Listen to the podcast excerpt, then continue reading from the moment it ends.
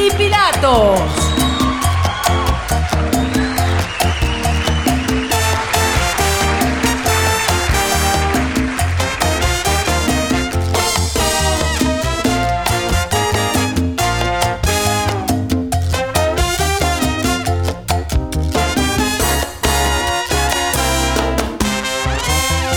Poncho y Pilatos.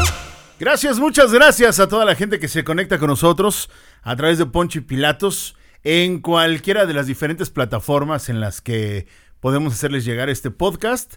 Muchas, muchas gracias. Yo soy Poncho Moreleón y bueno, pues agradecido con toda la gente que nos ha hecho llegar sus comentarios. Fíjense que también quiero agradecerle a toda la gente que está en Estados Unidos, que nos ha escuchado y que también nos dice que bueno, pues les ha gustado la manera en la que hemos llevado el, programa. También a la gente de España, a la gente de Venezuela, también muchísimas gracias. A la gente de Argentina también, muchas, muchas gracias. ¿eh? A todos los que nos han hecho llegar sus comentarios a través de las redes sociales. Y bien, señores, bueno, en los primeros programas hablamos sobre cómo veía yo las cosas que pasan en la, en la cotidianeidad. ¿Me explicó? ¿Qué, cosas hacemos que, nos han ido cambiando sobre el ser positivo o negativo? O este, cómo hemos llevado las redes sociales, en donde les decía que, bueno, pues hay que tratar de interactuar un poquito más, a pesar de que la situación no lo permite como tal, pero sí, pues utilizar el teléfono o utilizar otros medios a través de los cuales podamos escuchar o podamos sentir a la persona que está del otro lado, ¿no? Como en este caso que estamos haciéndolo a través de un podcast y bueno, pues ustedes me hacen llegar sus comentarios y bueno, esa retroalimentación siempre es muy valiosa. Pero saben que algo que me, que me llama mucho la atención y que he estado hablando con algunas personas en estos días es sobre cómo vemos las cosas los mexicanos. Y digo, estoy hablando en general, ¿eh? Porque precisamente de eso vamos a comentar. O sea, que decimos una cosa y hacemos otra. O criticamos una cosa y eso lo hacemos en mayor o menor medida todos los demás. ¿Me explicó? O sea, de repente a alguien le ha tocado decir, este, puta, es que sabes que eh, este cuate es súper mentiroso. O sea, dice muchas mentiras. Pero todos en algún momento han dicho mentiras. Entonces, ¿en qué momento puede ser válido hacer ese tipo de comentarios?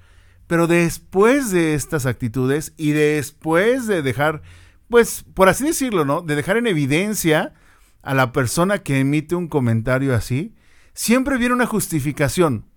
O sea, siempre. Vamos a poner el mismo ejemplo, ¿no? De que, de que alguien dice, ¿sabes qué? Es que a este cuate le, le gusta decir mentiras. Y tú le preguntas, oye, ¿nunca has dicho una mentira?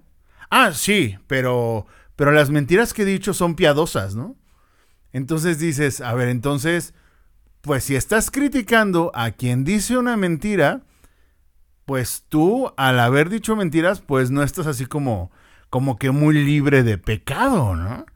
O sea, como dice, ¿no? Pues el que esté libre de, culpa, pues que tire la primera piedra, ¿no? Pero eso es muy común y eso es común en todo. Y perdón, digo, perdón para, para los, los compatriotas mexicanos eso se vuelve como parte de la cultura mexicana. Y eso es así sorprendente y vamos a, ver más adelante cómo, cómo, cómo lo vamos viendo, ¿no? O cómo lo van viendo ustedes. Piénsenlo, porque seguramente les ha pasado algo, algo similar. Nos encanta ver qué es lo que dicen los demás para dar nuestro punto de vista de entrada, ¿no? Y en muchas ocasiones ni nos lo piden, pero damos nuestro punto de vista. Eso es como deporte nacional. O sea, el opinar, sobre todo, este, es parte de, de nuestro deporte nacional. Pero bueno, hay una cosa también muy importante. Cuando emitimos esos comentarios sin tener noción de lo que es en realidad, eso es lo que, lo que más así, lo que más nos cuaja, ¿no? Lo que más nos encanta. Y siempre pasa, o sea, siempre nos vamos a encontrar con situaciones de ese tipo en todos lados, la verdad. Miren, eh, ahorita digo, ese ejemplo de la mentira es, es algo muy básico, pero lo podemos encontrar inclusive cuando vamos manejando. Cuando vamos en nuestro coche y de repente, no sé, alguien se da la vuelta en un lugar prohibido y tú te esperas, ¿no? Normalmente eso pasa cuando vienes acompañado. Te esperas y dices, o sea, ¿por qué si está prohibido se dan la vuelta? O sea, ¿qué les cuesta esperar unos segundos para que se ponga el semáforo en verde y dar la vuelta? Aquí en Aguascalientes, en Aguascalientes, Aguascalientes, México, desde hace ya un buen rato, se prohibieron todas las vueltas continuas. Y así se estableció. ¿eh? Todas las vueltas continuas quedan prohibidas y tienes que dar vuelta nada más cuando esté el semáforo. Bueno, pues son muchísimas las calles en donde tú puedes ver que la gente se sigue dando la vuelta continua.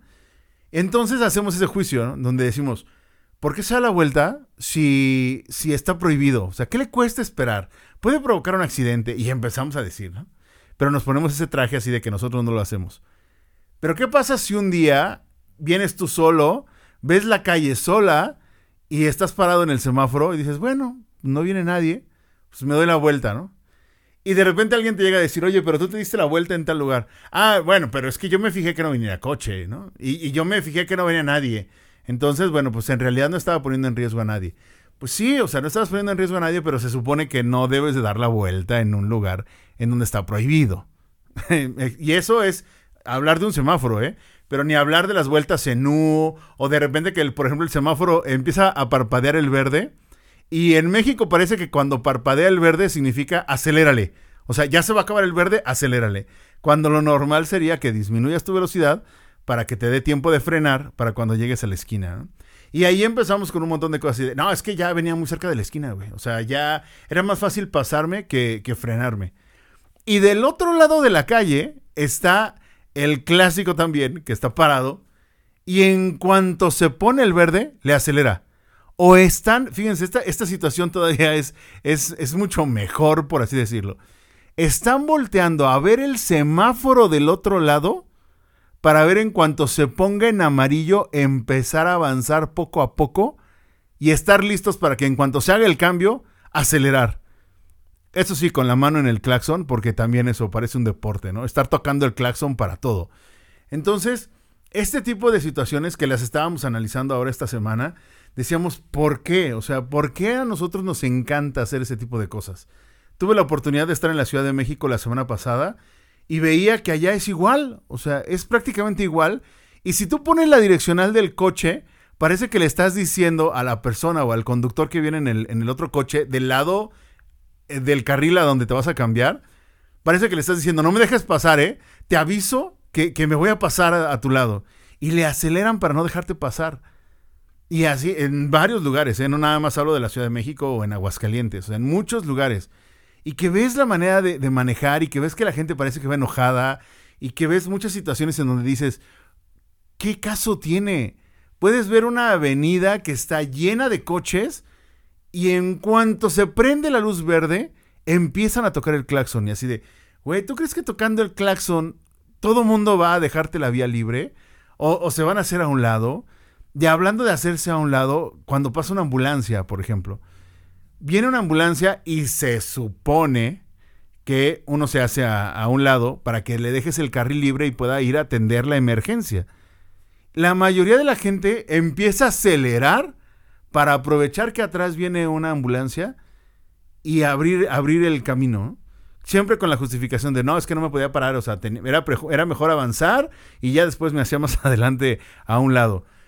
Ya pasó la ambulancia y nunca falta el que se pasa atrás de la ambulancia y le acelera casi para querer alcanzar a la ambulancia. Y esto es para aprovechar que la ambulancia va abriendo el camino. Si la ambulancia se tuviera que frenar por algún motivo, el de atrás segurito se embarra porque vienen pegaditos al otro coche. Entonces, este tipo de situaciones nos llega a, identificar como parte de una cultura. Y esto sí llama mucho la atención porque todos somos muy buenos para emitir esos juicios, pero también caemos en este tipo de actitudes. Y eso es lo que llama también mucho la atención. O sea, ¿por qué lo hacemos? O sea, ¿por qué juzgamos algo que nosotros hacemos? Y les digo, segurito, si no les ha pasado a ustedes, conocen a alguien que, lo que lo haga o que lo tenga como costumbre.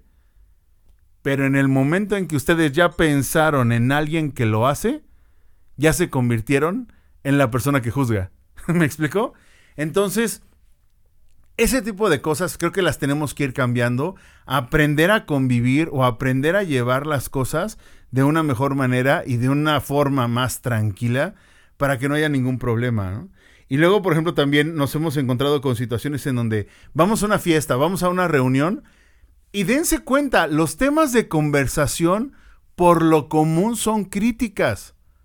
Por lo común. O sea, podemos estar hablando de, el cuate que no fue, hasta eso, ¿no? De la persona que no fue a la fiesta, de la persona que fue a la fiesta pero no llevó nada, o de la persona que está en la fiesta sentado hacia aparte, que puede estar viendo nada más, que para él a lo mejor es ir a una fiesta es disfrutar de, la gente que se está divirtiendo. Y, siempre estamos buscando de qué vamos a criticar. Y peor aún, ¿eh? Si salen los temas de, fútbol o si sale de política, o sea, nos ponemos a criticar a todo el mundo. No, es que este cuate se quiere lanzar para diputado o para senador o, o para presidente municipal, ¿no? O para gobernador o para presidente, ¿no? O sea, somos buenísimos para la crítica. Esto, esto llama mucho la atención. Pero bueno, ya identificamos esa situación. ¿Hasta qué punto caemos nosotros en eso? O sea, ¿hasta dónde somos partícipes de este tipo de actitudes? No nos trae a lo mejor nada malo, por así decirlo. No tiene una repercusión inmediata, pero sí tiene un impacto a largo plazo. ¿Por qué? Porque nos convertimos en esa persona que está buscando nada más la parte negativa de las cosas. Me he, he, visto, digo, esta semana también me pasó, en donde decían, no, es que el presidente Andrés hizo esto. Porque mi presidente, Felipe, Enrique, o como le quieran poner, y dices, a ver, espérame, güey. O sea, es nuestro presidente, güey. Al final de cuentas es el presidente de México, ese, ese dato no va a cambiar. Entonces digo, también es tu presidente, ¿no? Y nos pasamos criticando lo que hacen en la política todos, pero nosotros como ciudadanos no hacemos la parte que nos toca. Entonces, pues, ¿en dónde está la coherencia de ese tipo de cosas, no? Critico a quien no lo hace, pero si yo no lo hago, entonces está bien, o encuentro una justificación. Ese tipo de situaciones son las que tenemos que cambiar. Y todo lo podemos ver desde casa. Absolutamente todo de lo que hemos hablado lo podemos ver desde casa. Desde la persona que dice, ¿sabes qué? Este, vamos a ponernos a hacer el quehacer. Y alguien dice por ahí, no, yo no quiero hacer el quehacer. Y dices, oye, pero pues la gran mayoría de la ropa que está sucia es tuya. O pues cuando preparamos de comer, pues no es para unos y el otro no come. O pues estamos todos dentro de la misma casa, ¿no? O sea, si yo trabajo y yo pago la luz y el agua, yo no puedo decir, tú no uses la luz ni uses el agua porque tú no pagas. ¿Me explicó? O sea, somos parte de un equipo, somos parte de un conjunto y tenemos que aprender a trabajar o a jugar o a convivir como tal. Entonces, creo que esta situación sí se puede mejorar. ¿Cómo la podemos mejorar? Cambiando nuestros puntos de vista. Neta, o sea, si nosotros cambiamos los puntos de vista y empezamos a escuchar qué es lo que está pasando y empezamos a cambiar poco a poco, eso nos puede cambiar la vida. Fíjense, hace unos años había una campaña en Aguascalientes que se transmitían algunas cápsulas en radio y que decían, transforma tu metro, eh, tu metro cuadrado, perdón. Mucha gente así como que, ay, pues qué, o sea, tu metro cuadrado. Y la verdad es que el mensaje iba mucho más allá si empezamos a cambiar nosotros y empezamos a cambiar en casa, todo, todo va a cambiar afuera. Porque nos pueden percibir como unas personas más responsables, o como una persona honesta, como una persona que hace las cosas bien, como una persona tranquila, una persona que no emite juicios.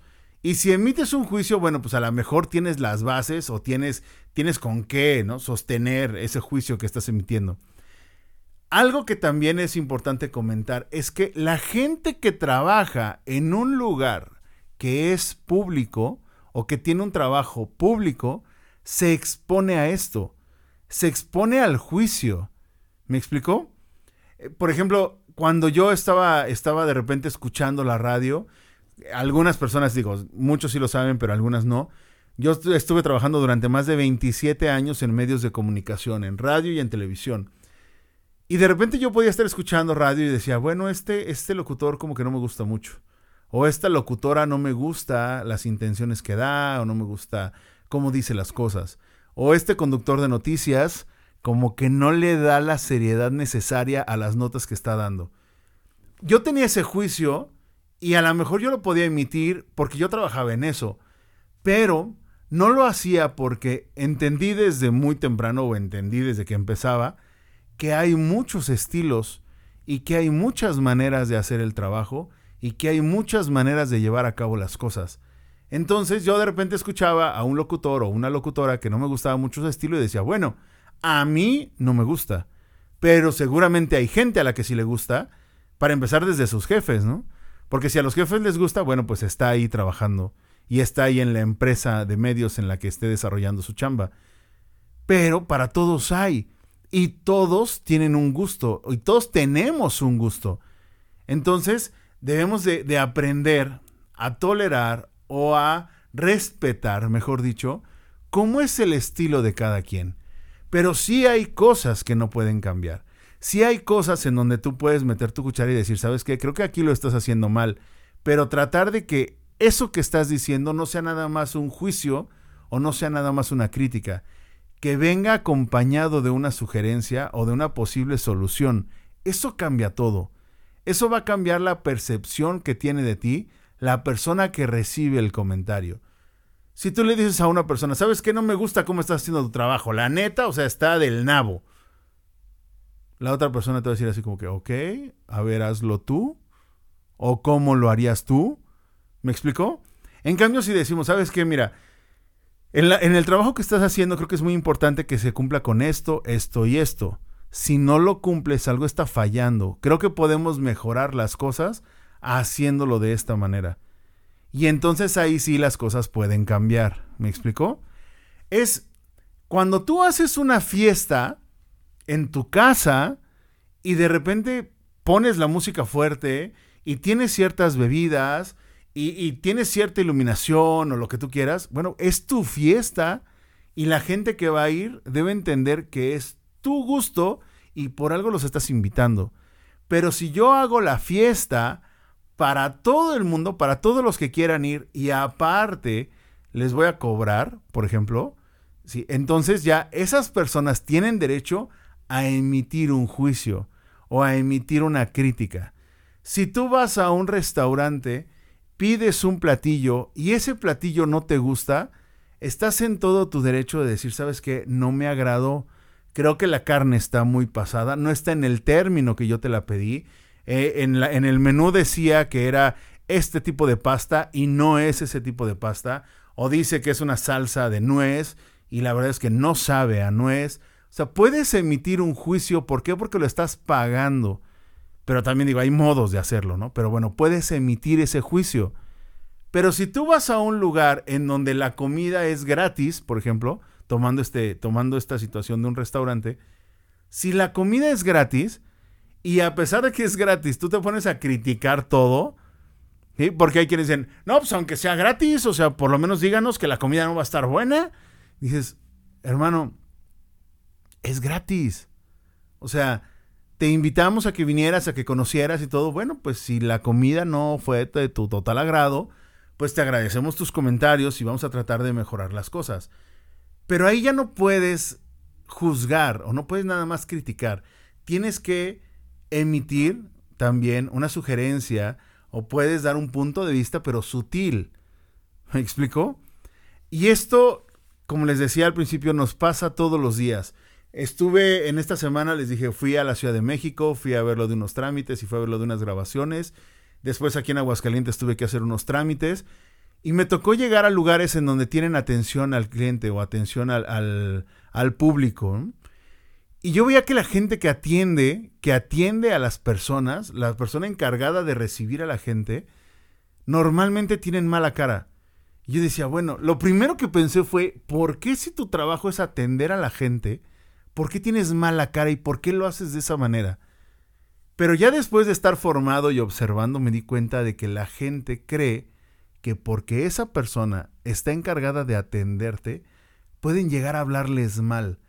Entonces, esa señorita todos los días se tiene que enfrentar a 50, 100, 200 personas que llegan hablándole mal, que llegan molestos, que llegan a criticarla, a juzgarla o a decirle que gracias a ellos comen y dices, oye, es que ella no tiene la culpa de lo que a ti te está pasando o ella no tiene la culpa del problema que se suscitó.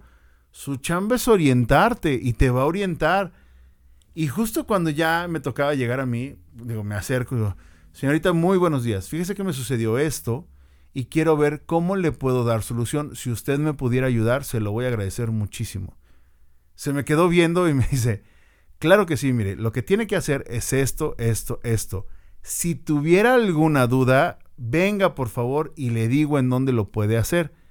Una respuesta totalmente diferente a lo que les había dicho a las otras personas. Con los otros se había portado tajante o, o fría, ¿me explicó? Pero no grosera. Pero sí era así como que es esto y esto, y tan tan. Entonces cuando yo llego y le hablo de esa manera, su respuesta es diferente. Y hasta me dice, si, si tiene alguna duda, no, no, no ven, o sea, no, no se tarde en venir. No lo dude, valga la redundancia, ¿no? no dude en venir y yo le puedo orientar. Todo cambia cuando lo hacemos de una manera distinta y todo cambia cuando hacemos las cosas de una buena manera. Si nosotros somos amables, la gente nos va a hablar súper bien, no vamos a tener problemas, vamos a contar con apoyo. O sea, todo este tipo de, de, situaciones van a ser para mejor. ¿Me explicó? Entonces creo que sí es importante que empecemos a hacer ese tipo de, ese tipo de detalles. Y bueno, eso hablando, les decía, de, de, la actitud que luego tomamos cuando nos toca ver alguna situación que juzgamos y que luego nosotros la hacemos o que no nos gustaría que alguien hiciera lo que en alguna ocasión nosotros hacemos. Pero esto quiero llevarlo ahora a la situación que hemos estado viviendo la gran mayoría de la gente que nos dedicamos a hacer comedia el sentido del humor como tal parece que lo quisieran matar. O sea, ahora podemos encontrarle la manera de quitar el sentido del humor a todo. Yo no estoy de acuerdo en situaciones de machismo, o sea, la verdad es que no. Tampoco estoy a favor de lo que es el feminismo extremo, ¿me explicó? O sea, del machismo, pues es una actitud que tiene muchos años, que no por eso la justifico, pero digo, creo que ha ido cambiando poco a poco. Pero llega una ola de feminismo en donde es radical totalmente y se empiezan a pelear, ¿no? Y se polariza todo. Tenemos a los machistas y tenemos a las feministas. Y dicen, güey, busquemos un punto medio. Pero así como podemos ver esto, que se ha visto en diferentes partes del mundo, por eso lo tomo como ejemplo, está lo del sentido del humor. O sea, antes podíamos contar los chistes y todos lo hemos hecho, ¿eh? Aclaro, todos lo hemos hecho. Si tú también que me escuchas, también lo has hecho. ¿Has contado algún chiste que visto desde la óptica de la crítica, podríamos juzgarlo? O sea, todos se han reído de una situación en donde a alguien lo ven menos, donde se burlan de una tragedia, donde es más, algo tan sencillo como que alguien se caiga y se ríen o sea, es algo común y eso pasa en todo el mundo. La realidad es que en un chiste le puedes decir a alguien, perdón por la palabra, pero le puedes decir a alguien que es un pendejo, o te puedes reír de la pendejada, o te puedes reír de, de una tragedia, ¿sí? o de una situación originada después de una tragedia, pero la regla es que no vas a hacer un chiste de las víctimas. ¿Me explicó? O sea, siempre podemos encontrar la manera de hacer humor de diferentes maneras. Por ejemplo, está el humor negro. Hay gente a quien le gusta el humor negro, hay gente a quien no. Y digo, si no te gusta el humor negro, no busques a comediantes que hacen humor negro. Hoy parece que si algo a mí no me gusta, tengo que atacarlo y tengo que decirle que eso está mal, que, que, no deben hacerlo, que está socialmente incorrecto. Y empezamos a hacer hasta una campaña en contra de la gente o, o, en contra de algo que a mí no me gusta. Y eso pasa, ¿eh? Me ha tocado escuchar chistes en donde todo el mundo suelta la carcajada y de repente alguien dice, eso es burlarse de un estereotipo de, de persona. Sí, pero las personas que están dentro de ese estereotipo no se ofenden porque saben que es humor. ¿Me explicó? Antes salíamos, digo, la gente que sabe que, que hago shows de stand-up junto con otros compañeros, cuando salíamos a hacer un evento, salíamos y nos divertíamos y contábamos las cosas y hacíamos nuestra rutina y no había ningún problema. Y también hay compañeros que, que se hacían llamar o se hacen llamar, ¿sí? así como, como, como el dios de la misoginia, por ejemplo, ¿no? Y hay quienes son así las feministas hasta la pared de enfrente. Y está bien. Pero digo, si vas a, si sabes que ese comediante cuenta chistes o hace una rutina en donde hace mención, por ejemplo, de alguien, de, de algún gay, ¿sí?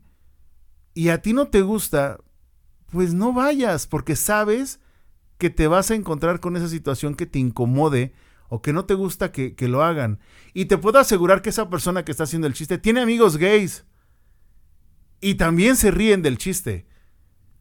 Me ha tocado ver a, a, comediantes, ¿sí? a compañeras que utilizan un sentido del humor feminista y que se ríen de la situación. Siendo mujeres, se ríen de la situación. Y los hombres también se ríen de la situación. Porque están tomando algo para llevarlo al humor, para llevarlo al absurdo, para llevarlo a lo inesperado y que la gente se ría. Eso creo que es muy importante. O sea, Entendamos qué es lo que estamos haciendo. Lo que les decía al principio, no juzguemos lo que nosotros hacemos. En el humor pasa lo mismo. La gente juzga un chiste o juzga a un comediante cuando nosotros hacemos lo mismo. En algún momento lo hemos hecho. Me ha tocado ver muchas de estas situaciones últimamente. Vamos, puedes ver a alguien que ofrece un show digital a través de redes sociales o a través de plataformas digitales y ves que se mete gente nada más a criticar y dices, güey, si no te gusta, ¿por qué compraste un boleto, güey? O sea, no puedes esperar algo. Es más, no puedes ver a un, show de platanito sin esperar que te diga una mala palabra. Así es su show. Y todos lo sabemos. Si tú vas a ver un show de comedia, entendamos que es humor. No se dice por ofender puede haber situaciones que si las ponemos en un punto de vista crítico y lo vamos a, juzgar, claro que vamos a encontrar el punto en donde vamos a criticar. Pero vamos, si lo ves como lo que es, creo que no hay ningún problema. Hoy todo mundo está subiendo contenido a redes sociales y hoy todo mundo está juzgando lo que pasa a través de las redes sociales. Llevemos las cosas con calma, hagamos las cosas a la ligera no carguemos con cosas que son innecesarias, como qué? Como estar buscando el error en lo que hacen los demás o estar buscando qué parte voy a criticar para empezar a armar un grupo que me apoye en contra de algo. Hablando del humor, ¿eh? O hablando de este tipo de situaciones. Cuando vemos cosas que son injustas, o sea, que vemos una injusticia, claro, vamos, todos vamos a apoyarlo es injusto que hagan ese tipo de cosas.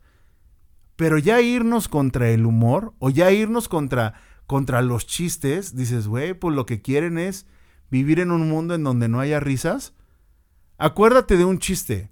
Haz este ejercicio conmigo en este momento. Acuérdate de un chiste, el que quieras. Seguramente tienes uno guardado por ahí en, en el subconsciente. Y te vas a dar cuenta que en ese chiste hay algo que se pueda juzgar y algo que puedas criticar. Porque así es el humor. En todo el mundo. En todo el mundo el humor es así. Nada más que parece que para nosotros como mexicanos últimamente se nos ha vuelto una necesidad el juzgar todo lo que hacemos. Y yo no te juzgo. Yo también soy parte de, esta sociedad mexicana y a mí también me tocó hacerlo. Ahora yo estoy tratando de, ser un poquito más consciente y no cometer ese tipo de cosas. Así que llevemos la vida ligera, llevemos las cosas así más relax y disfrutemos de todo lo que nos está ofreciendo la vida, ¿vale? Quiero mandarles un abrazo bien grande a todas las personas que me regalaron media hora de su vida para estar aquí acompañándome en el podcast de Poncho y Pilatos. Por favor, síganme mandando sus comentarios, síganme haciendo llegar sus, sus mensajes, que me da muchísimo gusto recibirlos. Muchas, muchas gracias y pendientes porque ya vienen también las entrevistas. Y en esas entrevistas nos la vamos a pasar, wow, la neta sí nos la vamos a pasar muy, muy chido, ¿vale? Yo soy Poncho Moreleón, muchísimas gracias. Y bueno, esto es Poncho y Pilatos para ustedes, una semana más, encerraditos, pero bien cuidaditos, ¿vale? Un abrazo a todos. Poncho y Pilatos.